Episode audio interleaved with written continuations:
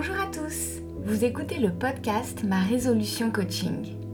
Je suis Fanny Marais, je suis coach et j'ai lancé ce podcast fin 2018 pour ouvrir la réflexion et la partager avec vous sur des sujets qui reviennent souvent en séance de coaching.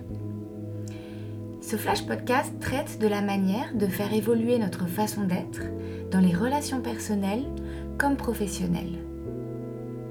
Il y sera donc question d'interaction, d'identité, mais aussi d'émotion, avec une dose d'hypersensibilité.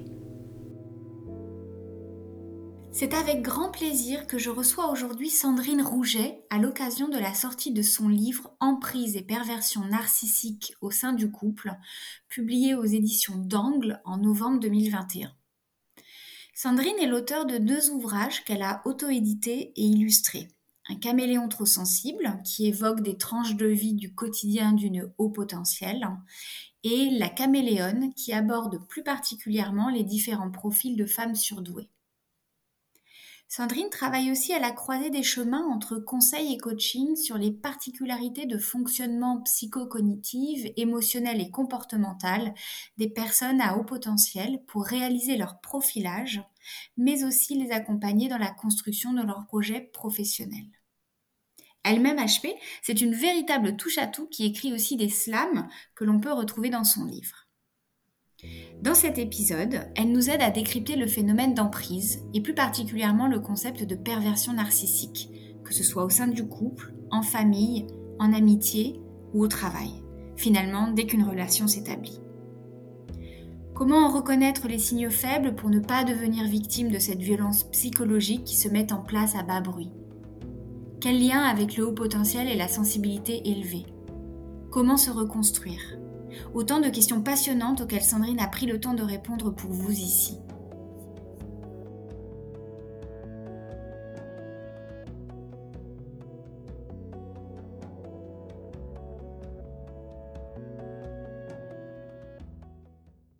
Bonjour Sandrine. Bonjour Fanny, merci de m'accueillir sur ton podcast.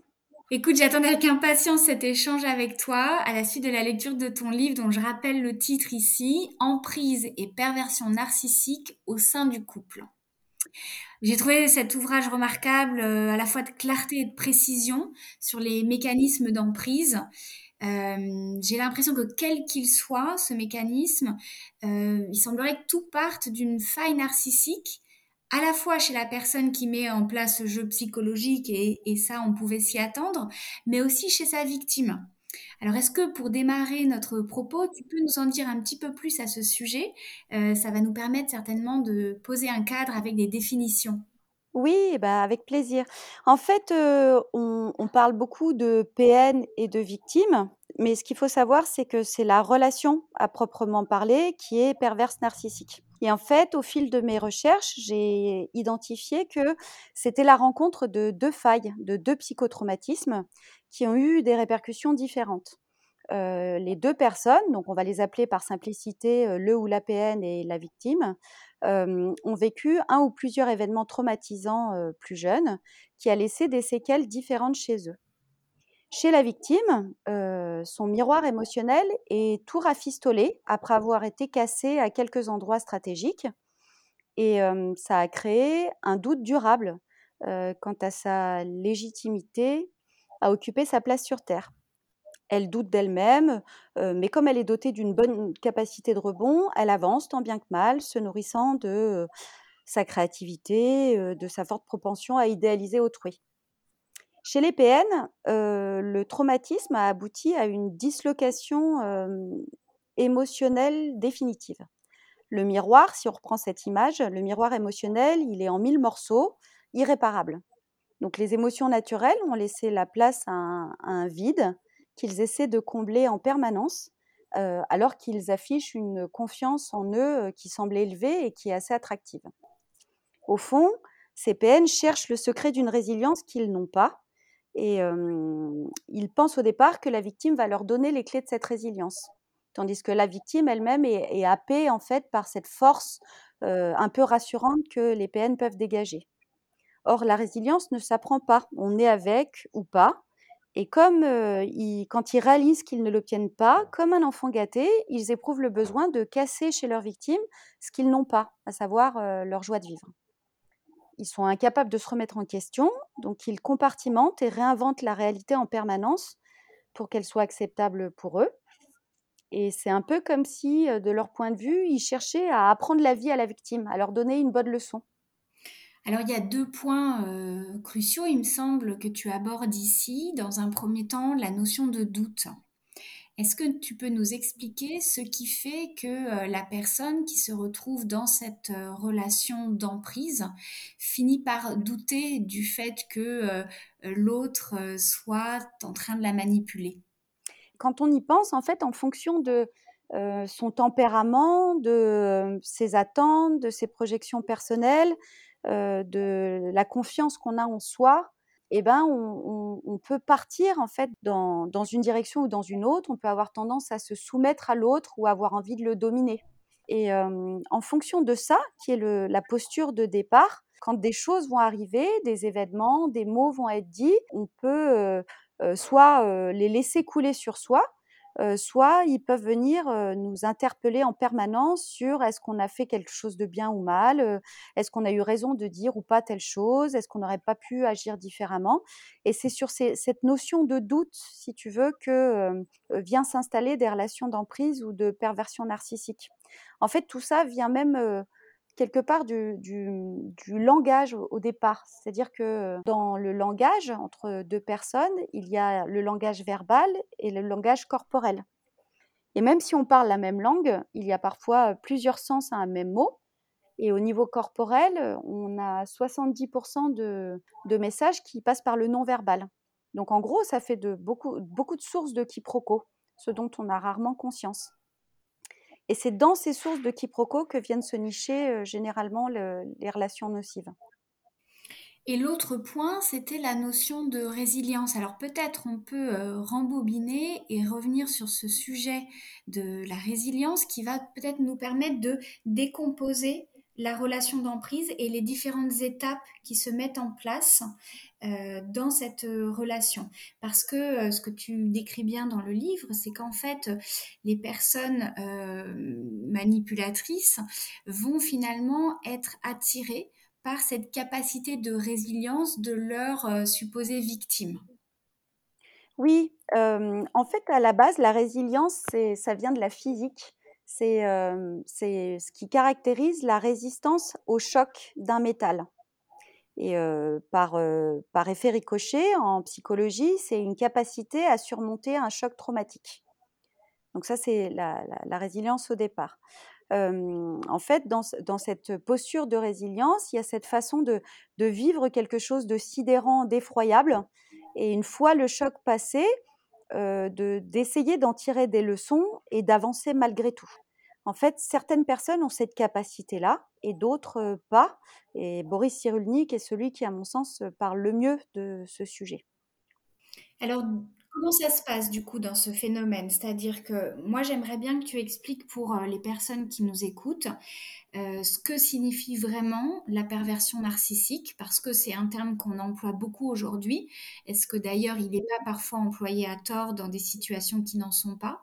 Comment tu le distingues des autres relations d'emprise? Mmh. Oui, c'est vrai qu'on a tendance à parler à tort et à travers aujourd'hui de perversion narcissique. dès que quelqu'un a dit un mot plus haut que l'autre, tout le monde est PN, quoi. Alors qu'en fait, c'est la perversion narcissique, c'est vraiment une forme de relation bien spécifique. Selon moi, elle s'apparente à une guerre des tranchées psychologiques permanente qui ne se dit pas, c'est ça sa particularité, ce dont la victime n'a pas conscience. En fait, la perversion narcissique s'appuie sur la bienveillance naturelle, voire l'incrédulité de la victime, qui est en quête de réparation narcissique et qui n'imagine même pas que son bourreau a un double visage. Le PN, de son côté, l'air de rien, joue sur les mots ou à travers ses comportements qui sont sujets à confusion pour être quelque part agressif. Il peut s'agir autant d'hommes que de femmes dans les deux cas, même si on trouve plus facilement des témoignages de victimes féminines. En fait, dans la perversion narcissique, euh, il y a un processus bien spécifique euh, qui se met en place chez le pervers narcissique qui correspond à une, gestion des frustrations de la personne qui est un peu euh, particulière. C'est-à-dire que un pervers narcissique ou une n'a pas les moyens d'assumer en interne sa frustration et ressent donc une urgence viscérale à venir l'expulser sur autrui, tout en cherchant à se survaloriser par ailleurs ce sont des personnes qui ne ressentent aucune culpabilité et qui n'ont aucun attachement, y compris pour leurs enfants, car les autres sont uniquement considérés comme des objets. mais comme les PN ont compris qu'il fallait masquer ce comportement socialement, ils se comportent de façon à passer inaperçus en société donc ça, c'est le propre de la perversion narcissique. Ce qu'il faut comprendre, c'est que à tout moment, dans une relation entre deux personnes, il peut avoir un coup de gueule, il peut avoir un coup bas, il peut avoir un, coup de colère. mais dans la perversion narcissique, il y a des, processus bien spécifiques qui se mettent en œuvre et qui se répètent jour après jour. Et à chaque fois, en fait, ils viennent dire la même chose à la victime, à savoir que qu'elle ne vaut rien, que ses besoins ne comptent pas, ou alors qu'elle court un risque si jamais elle se rebiffe. C'est en sens-là que la perversion narcissique est bien spécifique. Et elle peut se jouer euh, dans tous les contextes de vie, au travail, euh, en amitié, dans le couple ou dans la famille.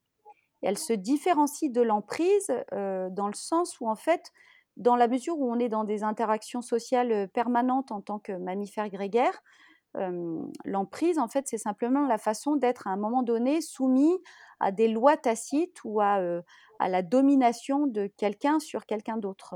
c'est pas exactement la même chose. Pour moi, la perversion narcissique, c'est le cran au-dessus de l'emprise. C'est-à-dire que pour moi, l'emprise, c'est simplement l'ascendant intellectuel ou moral de quelqu'un sur quelqu'un d'autre. Dans la perversion narcissique, il y a clairement une volonté sous-jacente d'exterminer l'autre de, le tuer psychiquement. C'est ça la particularité de la perversion narcissique. Donc il y a une conscience euh, du ou de la euh, perverse narcissique, de ce qu'il ou elle est en train de mettre en place, parce que c'est souvent une question qui revient de la part des victimes. Alors en fait, euh, c'est un vrai, il y a un vrai débat sur le sujet. il y a des professionnels, y compris très aguerris, hein, qui, qui, disent que non, il n'y a pas du tout de conscience à se comporter comme ça pour d'autres professionnels, c'est le contraire.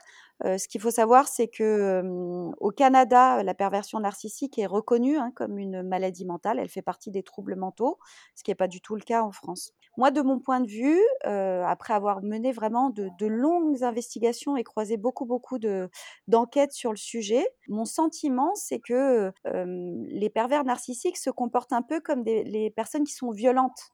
C'est-à-dire que à un moment donné, elles sont débordées par ce besoin viscéral de, remplir leur vide et, de donner une bonne leçon à, l'autre. Donc elles ont conscience qu'elles font ça. Elles disent mais regarde ce que tu me forces à faire, regarde dans quel retranchement tu me pousses. Mais tout de suite, en fait, elles remettent sur l'autre la responsabilité de leur comportement. Oui, ça c'est un trait euh, récurrent en effet. Et puis donc tu décris ici des situations, des relations qui sont très noires. Pourtant, il semblerait que chaque euh, relation perverse narcissique démarre plutôt sous le signe de la joie, du bonheur, de l'enthousiasme, de la fusion. Oui, c'est vrai.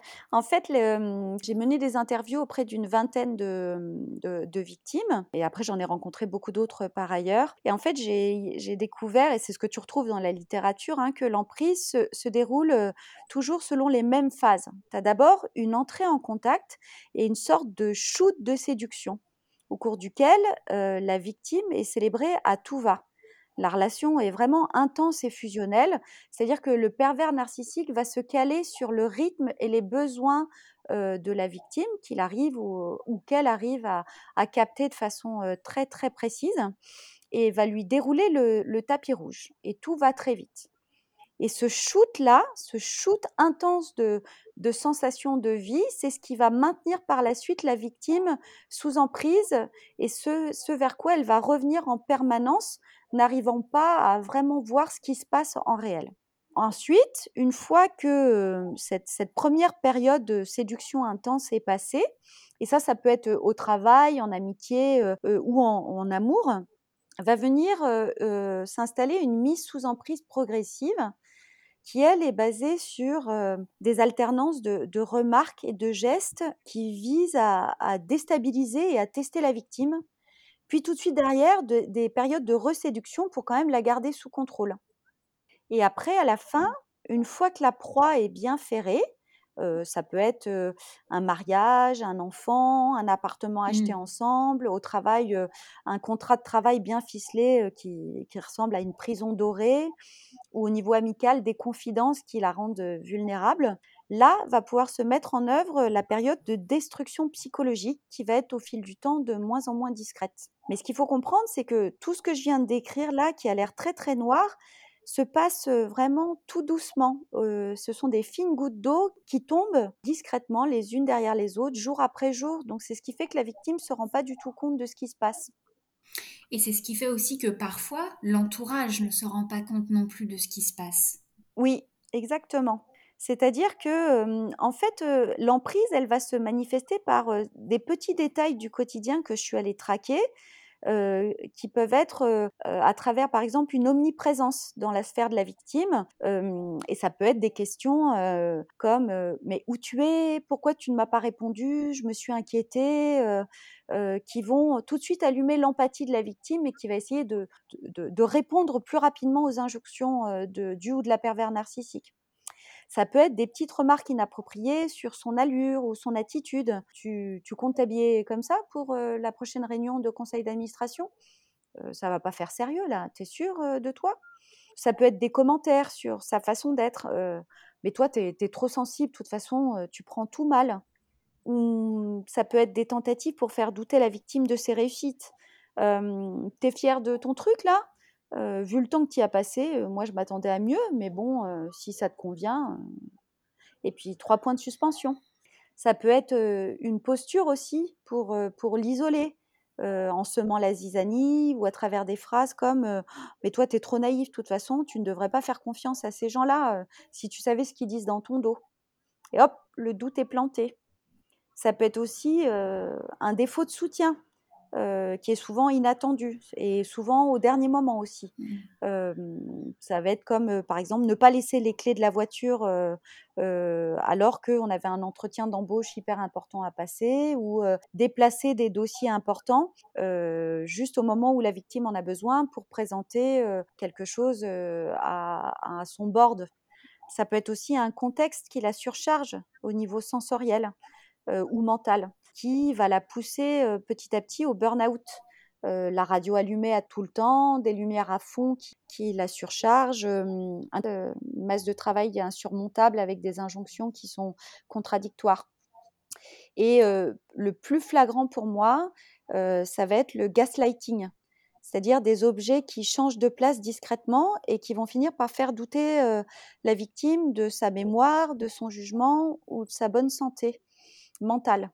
Ça peut être comme éteindre le feu de la plaque sous les pattes qui sont en train de cuire. voilà, des choses où tu te demandes si tu si tu perds pas la tête, quoi. Et ça peut progressivement devenir des incidents qui alertent inconsciemment les victimes sur un danger vital qu'elles pourraient courir. Mais ça passe par des petits riens, une conduite à risque en voiture, jouer avec un couteau nonchalamment mais qui est pointé en direction de la victime. Voilà, ce sont des tout petits détails quoi, qui, qui sont l'air de rien. Oui, ou encore plus simplement, quelque chose qui revient très souvent, c'est le fait que le ou la PN va dire à sa victime Mais non, je n'ai jamais dit ça, tu, tu rêves, tu l'as rêvé, tu l'as imaginé, c'est pas du tout ce que j'ai dit. Oui. qui va en effet rendre dingue la personne en face. Oui, oui, c'est ça. Et puis avec un aplomb, en fait, ils ont une capacité à mentir avec aplomb qui fait vraiment douter la victime de ce qu'elle a cru comprendre ou ce qu'elle a vraiment entendu, quoi. Et tout ça se fait régulièrement en société. Et là, on arrive aux fêtes de fin d'année et c'est un moment bonheur pour les PN en général, quoi. Ah oui, qu'est-ce que tu veux dire par là? Quand il y a plein de monde qui est présent, c'est un peu comme si le, ou la pervers narcissique se comportait comme un metteur en scène. En fait, il va avancer adroitement quelques pions pour provoquer des tensions, juste qu'il faut pour mettre les acteurs en jeu. Puis après, il va observer la victime se débattre aux prises avec sa, sa sensibilité, tandis que le PN, lui, va briller par son manque d'intervention et de protection. Donc ça, va, ça peut être lancé sur les sujets qui fâchent, la politique, bah, en ce moment le Covid, ou, une réussite professionnelle, en sachant très bien que telle ou telle personne dans la famille va tout de suite venir torpiller la victime si elle essaye de se mettre en avant. Et puis ensuite, il va se régaler de voir le désarroi de la victime qui est en prise avec ses émotions et qui du coup est médusée et paralysée, n'arrive plus à parler. Alors à l'inverse aussi, ce que j'ai constaté euh, dans euh, les discussions que j'ai pu avoir avec euh, des victimes, c'est que le, le, ou la perverse narcissique va donner une image parfaite en public. Donc c'est un peu Dr Jekyll et Mr Hyde, c'est-à-dire qu'on a la face A et la face B, la face tout sourire en public et puis la face refermée dès qu'on rentre dans l'intimité. Oui, oui, il y a quelque chose de cet ordre-là. C'est-à-dire que c'est vraiment vital pour les pervers narcissiques de, donner une, bonne image d'eux en société. En fait, c'est ce qui fait leur fond de commerce. Pour autant, une victime, quand elle passe beaucoup de temps avec le ou la perverse narcissique, va se rendre compte que à huis clos, il y a vraiment des choses qui sont dissonantes en fait, les, pervers narcissiques ont un sens de la compétition qui est viscéral. Ils ont besoin de gagner à tout prix. Elle va aussi finir par se rendre compte qu'ils ont beaucoup d'envie et de jalousie. Et donc, ils vont avoir une tendance à s'approprier les réussites des autres pour pouvoir briller. Ils vont aussi une façon de se dédouaner de toute responsabilité. Et ils sont très très forts pour utiliser des pirouettes en la matière mais à côté de ça, en société, bah, ils se présentent comme des personnes charismatiques, peut-être éventuellement un peu bourrus ou maladroits, ou alors un peu trop sensibles. et ils arrivent à trouver le moyen de, se dédouaner, un peu comme des petits enfants perdus qu'il faudrait sauver. Donc ils ont un peu effectivement ces, ces deux facettes de personnalité, quoi. Tu disais s'attribuer la réussite de l'autre, voire euh, la lui voler. C'est-à-dire que j'ai eu des cas de personnes, euh, souvent une femme, qui avait euh, une réussite sur un sujet en particulier au niveau professionnel et que l'homme faisait en sorte finalement d'effacer cette réussite et de prendre toute la place au moment où la femme raconte quel a été son succès. Oui, en fait, ils ont plusieurs façons de, procéder à ce, moment-là précis. Au travail, euh, ça va être au moment de présenter euh, les résultats de, jours, de semaines ou de mois de recherche. Tout d'un coup, euh, le ou la perverse narcissique va prendre la parole et s'approprier les lauriers. et en fait, la victime ne s'attendait tellement pas à une telle réaction qu'elle est paralysée et médusée dans des relations amicales, familiales ou, personnelles amoureuses, si jamais la victime va vouloir se célébrer une réussite, soit en fait le ou la perverse narcissique va faire en sorte de dire bon, en fait je t'ai un peu aidé, ou si jamais le la pervers narcissique ne peut pas faire ça, il va faire en sorte de torpiller le moment il va bouder, il va parler d'un autre sujet, il va mettre une mauvaise ambiance, n'importe quoi pour que la victime ne puisse pas se réjouir de ce moment qui était pourtant mérité. Mmh, exactement. Alors revenons un instant sur l'aspect professionnel, si tu veux bien, parce que dans l'exemple que tu donnais, par exemple d'un manager qui s'attribue euh, les lauriers sur un, dossier ou un projet, malheureusement, j'ai envie de dire que c'est quand même très fréquent. Donc du coup, comment on distingue euh, un manager euh, presque classique d'un manager pervers narcissique? Alors moi, je pense que vraiment la distinction, elle va être dans ces différentes étapes que j'ai décrites un peu plus tôt. C'est-à-dire que au départ, la victime va vraiment être célébrée comme le fils ou la fille spirituelle que le PN n'attendait plus, quelqu'un qui le comprend vraiment. Et il va avoir une relation spéciale qui va se nouer entre les deux, où le, supérieur va engager aux confidences, créer des moments privilégiés, ce qui d'ailleurs va se retourner contre la victime par la suite parce qu'il va ça va l'isoler de ses collègues en se retrouvant dans cette place privilégiée. Et au, moment où enfin la, victime se sent à l'aise, en confiance avec son supérieur ou son collègue, là, en fait, le pervers narcissique va, bondir et se saisir de sa réussite pour chercher à lui faire du mal. C'est-à-dire que d'un côté, il veut s'approprier la réussite de la victime, et quand il ne fait que ça, sans avoir créé tout le reste de ce que je viens de décrire, on peut être en proie à quelqu'un qui cherche juste à guérir son syndrome de l'imposteur ou sa faille narcissique tout simplement. Mais dans le cas de la perversion narcissique, il va vraiment avoir une jouissance particulière qui peut se lire dans le regard du pervers narcissique quant au mal qu'il est en train de faire à la victime. Et la jouissance, va être démultipliée par la suite quand la victime va chercher à obtenir des explications de la part du PN et que là, en fait, il va botter en touche en disant ben non, je comprends pas pourquoi tu prends ça tout mal. en fait, c'est un travail qu'on a fait ensemble. C'est-à-dire qu'il il va absolument pas assumer ce qui s'est passé et tout renvoyer sur le dos de la victime. C'est dans la totalité de ce processus qu'on voit qu'il se passe quelque chose qui est de l'ordre de la perversion narcissique. Oui, et ce dont avait témoigné aussi une de mes clientes, euh, c'était le fait qu'il il était parvenu à l'isoler au sein du reste de l'équipe, euh, grâce notamment à euh, des rumeurs, mais aussi des injonctions contradictoires mmh. qui, elles, lui faisaient perdre la boule. Oui, c'est ça. C'est-à-dire que bah, au début, il y a cette, cette relation de confiance, confiance un peu spécifique qui se crée, qui crée fatalement de l'envie, de la jalousie auprès d'autres collègues.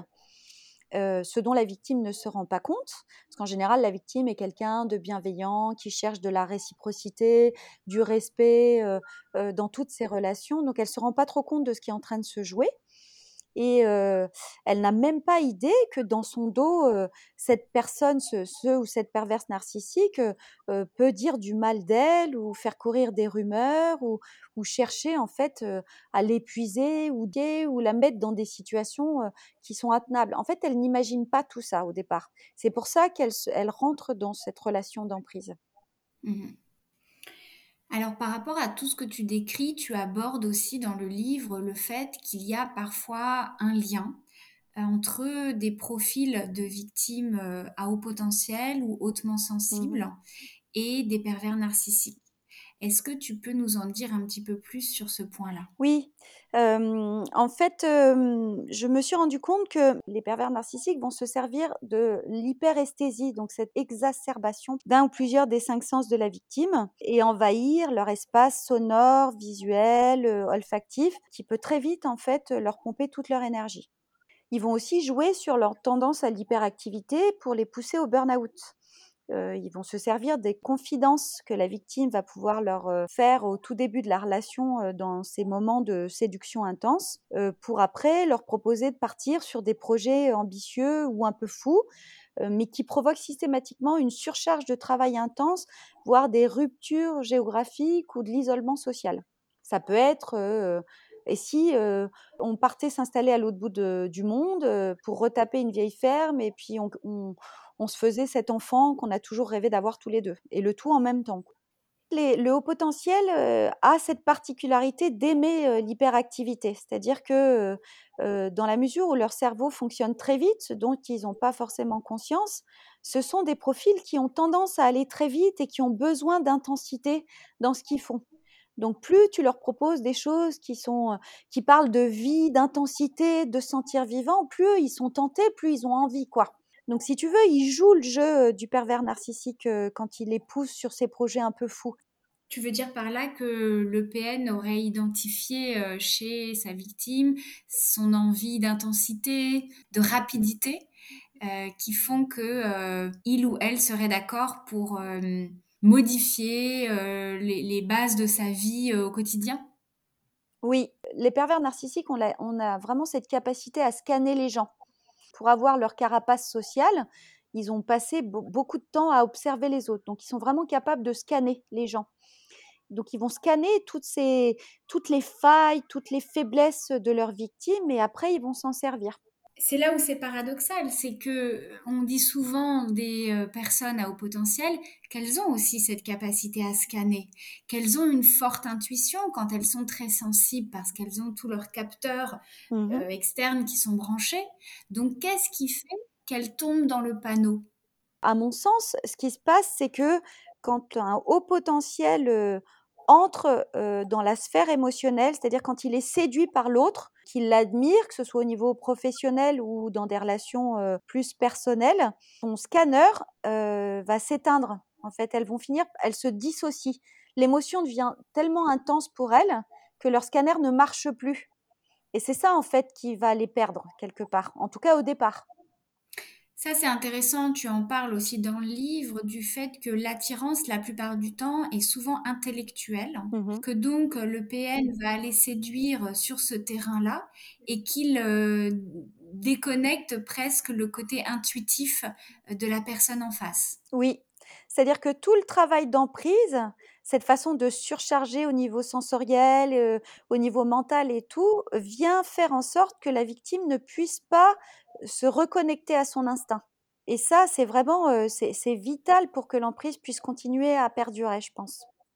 Et c'est vital à l'inverse, donc d'être à l'écoute de ses ressentis quand on rencontre une nouvelle personne, quelle qu'elle soit, quel que soit le contexte, pour éviter justement de tomber dans ces relations d'emprise. Oui, c'est ça, ça va être à mon avis, c'est ce qui va consister dans tout le travail de de réparation après ce genre de relation, hem, de venir, heu réparer, heu, bien sûr au niveau, psychologique, ce qui a été, abîmé, mais, aussi de revenir au contact de ses émotions et de ses sensations corporelles pour venir réallumer, son son instinct. Parce qu'en fait, toutes les victimes te décrivent ce ce ce capteur initial, ce cette alarme instinctive qui est venue leur dire: «Là, il y a quelque chose qui va pas, tu devrais pas rester au contact de cette personne». Mmh. Mais ce qui s'est passé, c'est qu'à chaque fois, elles ont éteint cette alarme pour faire le choix de basculer en tout mental, parce qu'elles ont douté de ce qu'elles avaient, ressenti, pour se dire: «Non mais en fait, tu sais, toi, tu as pas le bo le bon mode d'emploi, ne te fais pas confiance. Regarde, cette personne a l'air bien, d'ailleurs tout le monde l'admire, alors que toi, en fait, tu es quelqu'un d'abîmé donc essaye de lui donner une chance quoi, vas-y continue» et c'est à ce moment-là, en fait, qu'elles, heu, elles tombent dans l'emprise finalement. C'est d'ailleurs peut-être ce tout mental dont tu parles qui fait que des personnes à haut potentiel peuvent tomber dans le panneau Mmh. Parce que justement elles vont avoir euh, la capacité à analyser euh, ce que vit le manipulateur mh. et tu dis dans le livre aussi que malheureusement elles vont essayer de le comprendre et qu'elles vont essayer de l'aider, voire de le sauver. Oui. Moi, je pense qu'en fait, les les victimes d'emprise et c'est encore plus vrai, heu, quand, c'est des ça se répète de façon chronique, sont des victimes qui ont un syndrome du sauveur, heu, chevillé au corps, heu et qui s'explique par, une histoire familiale, d'enfance, un peu particulière. En fait, elles vont être, happées, en fait, par le petit enfant, perdu qui est au fond de du ou de la perverse narcissique et vont vouloir essayer de le sauver et comme elles ont au minimum une grande sensibilité et dans bien des cas une, heu, une empathie, voire une sympathie pour autrui, elles vont avoir la capacité à capter cette tristesse, heu, présentée comme telle ou cette, heu, ce désarroi, on va dire, du pervers narcissique. Elles vont essayer de l'aider. Donc à chaque fois qu'il va se passer quelque chose, elles vont se mettre à sa place plutôt que de rester dans leurs propres besoins, qui ont été bafoués, pour essayer de comprendre ce qui a pu amener l'autre à faire ce qu'il a fait et comment elles peuvent l'aider. C'est ce qui fait que la relation peut durer longtemps. Alors qu'en fait, on peut le dire clairement aux personnes qui nous écoutent, il n'y a rien à sauver Non, chez un pervers narcissique. Et quand on est en présence euh, de ce sentiment et que l'on ressent ce qui est en train de se mettre en place, il n'y a qu'une chose à faire, c'est de partir. oui, dès le début, hein, dès la première semaine, heu, le les pervers narcissiques, heu, vont tester 2 choses. Ils vont tester, en fait, la capacité dissociative, heu, de la victime, parce que c'est ce que moi j'ai trouvé, heu, dans mes recherches, c'est que le psychotraumatisme initial a laissé, heu, en fait, cette empreinte dissociative chez la victime. C'est-à-dire, dans des situations de conflit ou d'agression, plutôt que de répondre, d'aboyer ou de rentrer dans le conflit, elle se fige. Ça, c'est quelque chose que les pervers narcissiques testent tout de suite. Et la deuxième chose qu'ils vont venir tester, c'est leur réaction par rapport à ça. C'est-à-dire, une fois qu'elles sont sorties de cet immobilisme, est-ce que après coup, elles viennent quand même aboyer, se défendre ou se mettre à distance ou finalement, est-ce qu'elles reviennent? Et quand les deux marqueurs sont au vert, eh ben, le pervers narcissique construit, continue son emprise. Et ça, en fait, pour essayer d'aller vers le verre à moitié plein de tout ce qu'on est en train de dire, c'est aussi ce qui permet en fait à quelqu'un d'éviter une relation d'emprise. Si dès la première semaine, quand quelqu'un est un peu maladroit ou désobligeant, on réagit tout de suite, on le remet à sa place tout de suite, en fait, les pervers narcissiques passent leur chemin parce que ça les intéresse pas dans ces cas-là. Oui, c'est vrai. Ils peuvent éventuellement revenir quelques temps plus tard pour voir euh, si les choses ont changé et s'ils mmh. peuvent retenter le coup. Euh, et c'est aussi là qu'il va falloir tenir bon. Oui, c'est ça. C'est-à-dire que si, après un gros travail, on est bien ancré dans ses besoins, dans ses ressentis émotionnels, et qu'on a conscience de ses compétences et de ses failles, mais qu'en en fait, on n'a pas de souci avec ses vulnérabilités parce qu'on accepte que tout le monde en a finalement et qu'on a le droit d'aimer des gens et puis de, d'en désaimer ou de ne pas en aimer d'autres. Et eh ben, en fait, le pervers narcissique peut pas démarrer son travail de ça. Donc, du coup, il va passer son chemin. Alors tu le dis, tout le monde a des vulnérabilités. Mmh. Comment, du coup, quand on a été victime, ne pas revoir ce phénomène, ce mécanisme partout dans toutes les rencontres que l'on fait mmh. euh, pour euh, éviter de retomber dans un schéma identique? Mmh. En fait, au départ, quand on, prend conscience euh, de ce que j'appelle moi une guerre des tranchées psychologiques, on ressent l'effroi après coup de ce qui a été vécu, quoi. Donc, il va avoir toute une période de doute, de questionnement intense où on va avoir besoin de comprendre.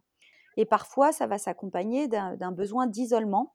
Euh, on a besoin d'être seul avec soi-même euh, pour se poser les bonnes questions. Tu parles même dans le livre de stress post-traumatique ou stress post-narcissique. Oui, oui, c'est-à-dire qu'en en fait, plus on va reparcourir son histoire, plus en fait on va avoir des, bribes de, phrases, des anecdotes, des odeurs, euh, des sensations corporelles même qui vont revenir en tête et qui vont nous envahir. En fait, ça crée des ruminations intenses et qui s'accompagnent des mêmes émotions qui ont été vécues au moment initial. Donc ça, ça va être tout le syndrome de départ. Et derrière, ça va provoquer une posture d'hypervigilance de plus en plus intense chez la victime. C'est-à-dire que chaque odeur, chaque intonation de voix, maladresse de la part de, notamment des personnes du même sexe que le pervers narcissique, vont allumer les mêmes peurs. Mais avec le temps, en travaillant son traumatisme initial et puis même son, sa relation d'emprise, donc avec des techniques aujourd'hui qui sont connues, hein, comme le MDR, l'ICV, le neurofeedback, la somatopathie, la médecine chinoise, on va peu à peu traiter en fait le traumatisme, le ou les traumatismes, et cette hypervigilance-là, cette, cette alarme permanente, elle va s'apaiser. Et donc, on va pouvoir faire le, distinguo entre ce qui relève de quelqu'un en face de soi qui n'est pas très sain ou juste une maladresse.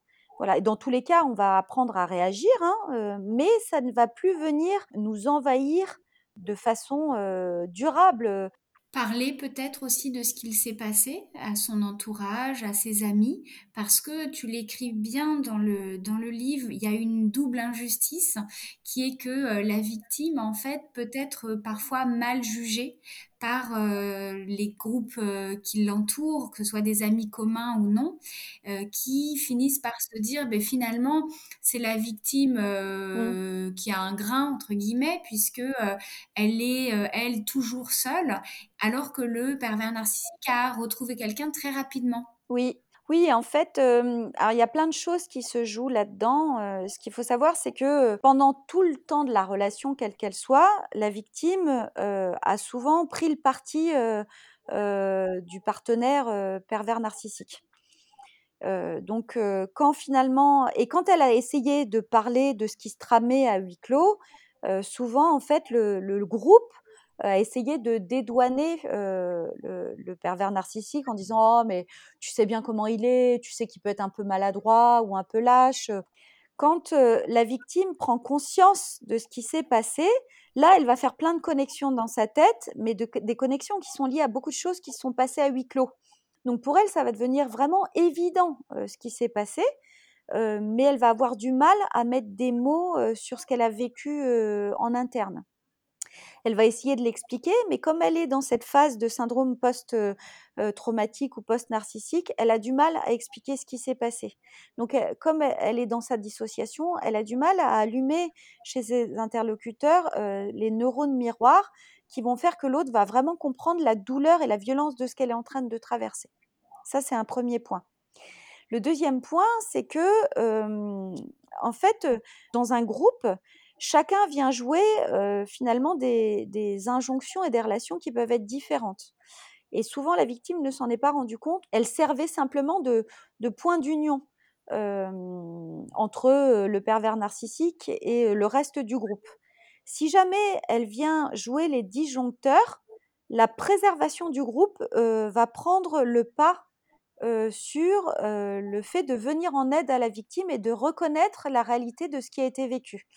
Et pour cause, c'est que cette tentative de meurtre, psychique, c'est un peu énorme ce que je dis, mais c'est cette réalité-là, elle est tellement violente, c'est tellement énorme d'envisager ça, que, que, pour la victime au départ et pour tout le monde après coup, enfin en tout cas pour beaucoup de gens, en fait c'est plus simple de se dire non mais c'est pas possible, c'est pas ça. Il y a d'autres explications. Donc tout le monde va venir mobiliser une capacité à remettre dans le déni tout ça pour passer à autre chose parce qu'ils n'ont pas les moyens en fait de, de, de, regarder en face la réalité des choses ou alors pire parce qu'ils ont peur eux-mêmes du pervers narcissique qui a tendance à, à accumuler des dossiers sur tout le monde et à, à voir laisser échapper à un moment ou un autre qui peuvent faire du mal aux autres si jamais ils réagissent quoi. Ce que tu décris là sont des mécanismes de violence euh, psychologique, mais dans euh, les violences physiques et notamment euh, dans les campagnes de communication qui sont diffusées actuellement à la télé, mmh. on voit aussi le rôle de l'entourage comme crucial, c'est-à-dire que il est important que l'entourage ne minimise pas mmh. ce qui est en train de se passer pour la personne, car elle-même a déjà tendance à le faire. Oui, de toutes les personnes que j'ai rencontrées, les victimes qui s'en étaient le mieux sorties, qui avaient rapidement tourné la page, qui avaient refait leur vie, y compris professionnelle ou amoureuse, étaient des personnes qui avaient pu parler de ce qu'elles avaient vécu, qui avaient été reconnues comme victimes par leur entourage ou par un, psychologue ou un, psychiatre qui était bien outillé sur le sujet et qui avait du coup pu passer de, victime à résiliente. Cette capacité à reconnaître la personne pour la difficulté réelle de ce qu'elle a vécu va lui permettre de passer à l'étape d'après, c'est-à-dire la reconstruction. Mais dans bien des cas, en fait, les pervers narcissiques ont fait en sorte dès le départ d'isoler la victime et dès que le processus de rupture est imminent, ils vont faire en sorte de rallier tous les suffrages à, eux, ce qu'ils peuvent faire très rapidement parce qu'ils ne sont pas aux prises avec leurs émotions, contrairement aux victimes. Et donc, du coup, ils vont se faire passer pour eux-mêmes victimes et laisser sous-entendre en fait que c'est la victime qui a un problème, qui se comporte mal, il n'y a qu'à regarder, au, niveau professionnel, elle ne tient pas la route, au niveau relationnel, elle a très peu d'amis, au niveau amoureux, bah, peine à refaire sa vie. donc tu vois bien que si quelqu'un a un problème, c'est elle et pas moi. Alors qu'à mon sens, ce qui devrait interpeller, c'est plutôt cette capacité à justement immédiatement passer à autre chose sans avoir pris le temps de faire le deuil de la relation passée. Et ça, étonnamment, ça ne pose jamais question à personne. Tu expliques dans le livre qu'au niveau de la vie privée, s'il y a des enfants, c'est encore plus compliqué. Oui, j'ai été étonnée parce qu'il y a très peu de littérature sur le sujet, à part Christelle Petit-Colin et Yvonne Poncé-Bonissol, peu de personnes qui parlent de l'emprise à travers les enfants ou sur les enfants. Et pourtant, en fait, pendant la relation d'emprise et après la rupture, les enfants servent vraiment de prolongement d'emprise, sur la victime et en tant que victime elle-même. Et c'est quelque chose qui est extrêmement, difficile, à démontrer et pour autant, on retrouve toujours les, mêmes mécanismes qu'on peut décrire depuis le début de, notre échange toutes les deux. Et il provoque chez un enfant qui est en pleine construction et qui est forcément en conflit de loyauté, des, liens d'attachement qui vont être particuliers par la suite, donc notamment ambivalents, qui va fonctionner en fait comme une bombe à retardement à l'âge adulte. On voit le, phénomène avec les enfants dans le film Jusqu'à la garde, mmh. où euh, le, père finalement euh, souffle, alors rapidement parce qu'il est déjà, il a déjà atteint un niveau euh, de colère phénoménal, mais il souffle de temps en temps le chaud et le froid. sur son fils à qui il permet un moment d'aller à l'anniversaire de sa sœur. Mmh. mais on voit bien toute la destruction que cette personne peut opérer sur les enfants, avec mmh. malheureusement un risque aussi que l'un des enfants devienne lui-même un pervers narcissique.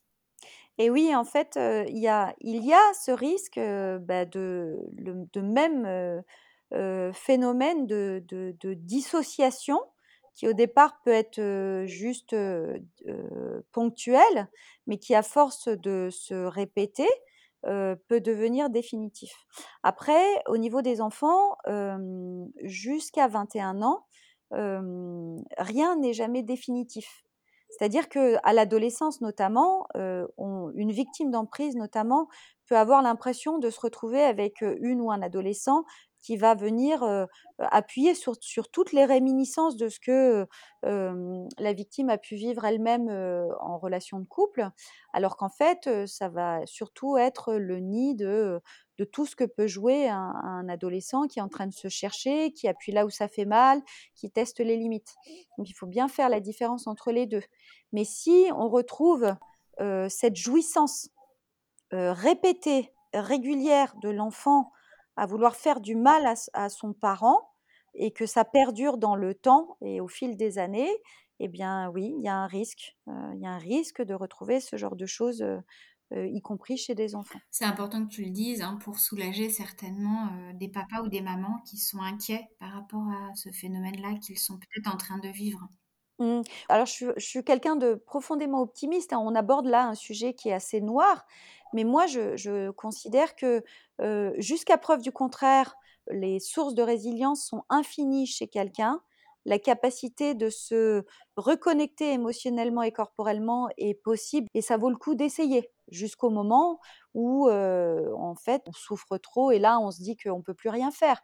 Mais dans le cadre d'une relation parentale avec ses enfants, il y a des choses qui peuvent être faites. Et au niveau de la victime elle-même, même si on est en train d'évoquer un sujet qui semble très sombre, à mon sens, après coup, pour essayer de guérir de la relation d'emprise, le chemin qui est fait offre de jolies pistes pour enfin s'assumer soi-même. Et ça, c'est un énorme cadeau quelque part qu'on peut se faire après coup. Oui, est-ce que tu as des conseils justement à, donner? Alors, je sais qu'il y en a dans le livre et certainement les, personnes qui nous écoutent auront envie de l'acheter. Mais là, est-ce que tu penses à euh, quelques pistes que euh, les auditeurs, auditrices pourraient mettre en place si ou elles se retrouvent dans des situations d'emprise? C'est-à-dire qu'il y a deux étapes. Soit la victime est encore en relation et en train de prendre conscience de ce qui se joue, et là, en fait, soit elle a la possibilité de partir vite, très loin, et de couper tous les ponts avec le ou la perverse narcissique. Et ça, c'est le conseil unanime. Si jamais c'est pas possible, ce qu'il va falloir qu'elle fasse, c'est se créer des bulles de temps pour elle pour petit à petit se, reconnecter, se faire du bien, manger mieux, dormir si elle peut le mieux possible, pour se donner le temps de réfléchir à ce qu'elle va mettre en place. En la matière, en fait, le Geneviève Schmidt propose un grand nombre de solutions pour prendre soin de soi et puis pour s'extirper aussi d'une relation d'emprise perverse narcissique. Une fois qu'on s'est sorti de cette relation-là, il y a tout un travail qui peut être fait Donc déjà, pour guérir son, syndrome post-narcissique, donc qui va être dans des thérapies qui sont psychocorporelles, à mon sens. En parallèle de ça, un travail avec un coach pour développer une meilleure confiance en soi ou avec un psychologue, hein, si c'est un psychologue qu'on a rencontré. L'important, c'est d'avoir une relation de confiance avec cette personne et d'être reconnu dans la réalité de ce qu'on a vécu. On va faire tout un travail pour développer sa confiance en soi, accueillir ses qualités, ses forces et ses compétences. On peut aussi apprendre à lâcher sur son hyper-exigence et accepter donc que tout le monde a des défauts et des failles. Et puis, il va surtout falloir apprendre à assumer le conflit ouvert, à défendre son territoire. Et à mon sens, le plus important va être de réconcilier sa part de féminin et de masculin qui cohabitent en chacun de nous. C'est intéressant, est-ce que tu peux nous en dire plus sur ce dernier point? Oui, en fait, j'en suis, suis venue à étudier ce sujet en fait en réalisant que on parlait de plus en plus de manipulation ces, derniers, ces dernières décennies. Et je me suis demandé pourquoi. Et en fait, en creusant le sujet, je me suis rendu compte qu'on assistait à une profonde mutation de la société qui vient en fait de la montée du féminisme au sortir des deux guerres mondiales. Cette montée du féminisme a permis de grandes avancées en termes de, de liberté pour la femme, de droit de voter, de disposer de son corps librement, de travailler, de s'accomplir en dehors du mariage et de la maternité. Mais dans cette révolution, à mon sens, la relation homme-femme a été oubliée. Et du coup, l'homme ne sait plus vraiment quelle est sa place. Les codes sont devenus fluctuants, là où dans une société patriarcale, ils étaient discutables, mais très normés. Et c'est particulièrement vrai dans les relations amoureuses. Aujourd'hui, on ne sait plus dans quel genre de relation on se lance, si elle va durer, ce, que ressent son partenaire. On a aussi l'impression qu'on peut rencontrer plus facilement d'autres personnes. Alors parfois, on peut hésiter à se fixer ou rester avec quelqu'un si ça ne va pas. Donc quelque part, en fait, en explorant tout ça au niveau sociologique, j'ai constaté que les femmes avaient développé leur part de masculin, pas toujours forcément par envie, mais pour obtenir des droits. Et donc, elles sont devenues indépendantes et autonomes. Aujourd'hui, elles savent prendre des décisions rapidement, trancher dans le vif, réparer un lavabo, voyager seules ou élever leurs enfants et mener une carrière de front. Pour autant, beaucoup d'entre elles continuent d'être en quête d'un partenaire ou d'une partenaire hein, qui aurait ce côté un peu fort, sûr de soi, protecteur. Donc c'est plus ou moins conscient, mais il y a cette quête-là. Euh, elles cherchent quelqu'un auprès de qui elles pourraient euh, déposer leurs armes et se montrer vulnérables. Donc là-dessus, euh, il n'y a aucun jugement de valeur de ma part. Hein. C'est plutôt un, constat que j'ai fait en, faisant des recherches et en lisant des livres de recherche sociologique sur ce sujet. Elles attendent aussi des hommes qu'ils soient dans la réciprocité, au contact de leurs émotions, de leurs besoins, capables de projection. Mais en fait, ils ne sont pas souvent équipés pour ça parce qu'il faudrait qu'ils aient développé de leur côté leur part de féminin. Et c'est en ce sens qu'il découle des rapports de compétition aujourd'hui entre les hommes et les femmes. Le seul problème, c'est qu'ils sont larvés, qu'ils ne sont pas assumés. Et de là viennent des postures de manipulation que l'on retrouve dans tous les contextes et qui sont globalement tolérées par la société. Alors attention, hein, je ne suis pas du tout en train de dire que c'est la faute du féminisme, tout ça. Je dis simplement que la, révolution n'est pas encore terminée, qu'il y a tout un pan à explorer. Je reviens un instant sur ce que tu disais par rapport aux émotions, mmh. puisque en effet, il, est fréquent que les victimes recherchent cette réciprocité émotionnelle. Mmh. Toutefois, chez le PN, on constate qu'il y a peu d'accès à ces émotions. Oui, en fait, tout va passer par le verbal. C'est-à-dire qu'au tout début de la relation, le ou la pervers narcissique va, va sous-entendre Oh, tu sais, moi aussi, j'ai vécu des choses tellement difficiles, oh, c'est fou ce que tu me racontes, j'ai l'impression d'avoir vécu la même chose que toi. Donc, du coup, par effet miroir, la victime va avoir l'impression qu'il y a une connexion émotionnelle. Alors que si elle prenait le temps d'aller interroger, d'aller ressentir les émotions du ou de la perverse narcissique, en fait, elle se rendrait compte qu'elle ne sent rien ou très très peu de choses, parce que tout est bloqué. Mais elle est tellement touchée par ce qu'elle est en train de vivre en termes de réparation narcissique qu'elle n'a pas le temps en fait de se poser ce genre de questions. Et ça, c'est encore plus vrai sur les profils de type Asperger ou sur les très hauts potentiels. Toi, tu travailles sur ces profils à titre professionnel. Est-ce que tu peux nous en dire un petit peu plus? Et ce qui fait que peut-être tu as été menée à écrire cet ouvrage? Mmh. Moi, au départ, je viens de la stratégie de communication et du marketing. Enfin, j'ai une carrière dans des grands groupes industriels ou dans des institutions où je faisais de la stratégie de communication et où j'ai fait plus de fil en aiguille du profilage sociologique pour les besoins de mon travail. Puis après, je me suis mise à mon compte et, j'ai fini par accompagner des, indépendants et notamment des micro-entreprises sur leur, manière de positionner leur, leur offre de services ou leurs produits dans leur environnement concurrentiel. Et de fil en aiguille, je me suis rendu compte que j'accompagnais essentiellement des profils atypiques, donc à savoir au potentiel essentiellement. et donc j'ai développé une deuxième partie de mon activité qui consiste à faire du profilage spécifique sur le haut potentiel.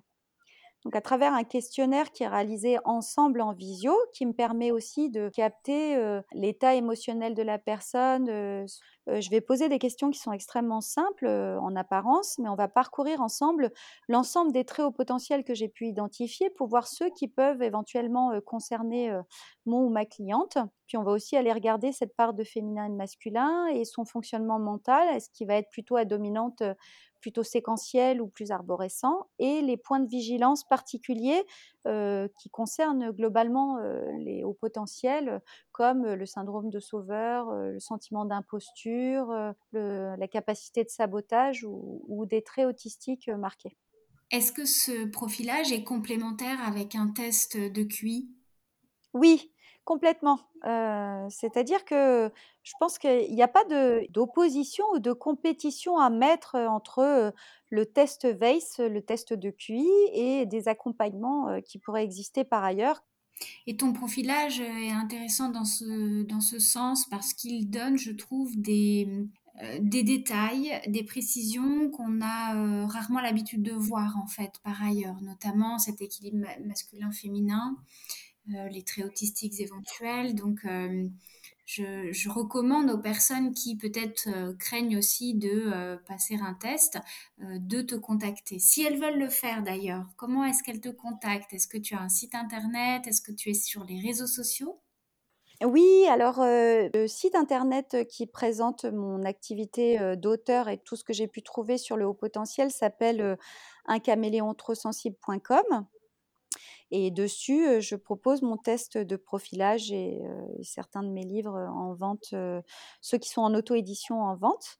et ensuite, mon, activité qui est plus orientée sur de l'accompagnement sur des personnes qui voudraient se mettre à leur compte et qui ne savent pas trop par quel bout prendre le sujet s'appelle pétillance.fr.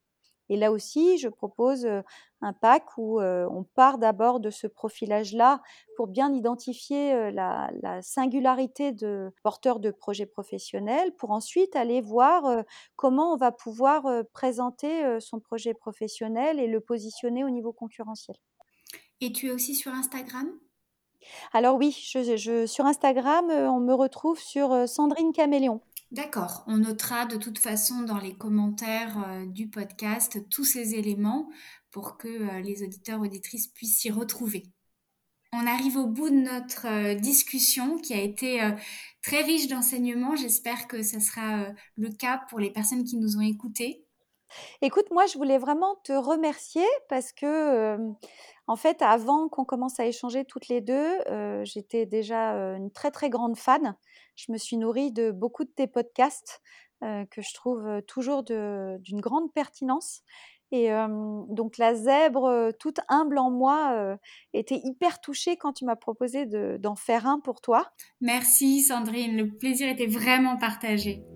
Et bien à bientôt alors. À bientôt Sandrine. Au revoir. Au revoir.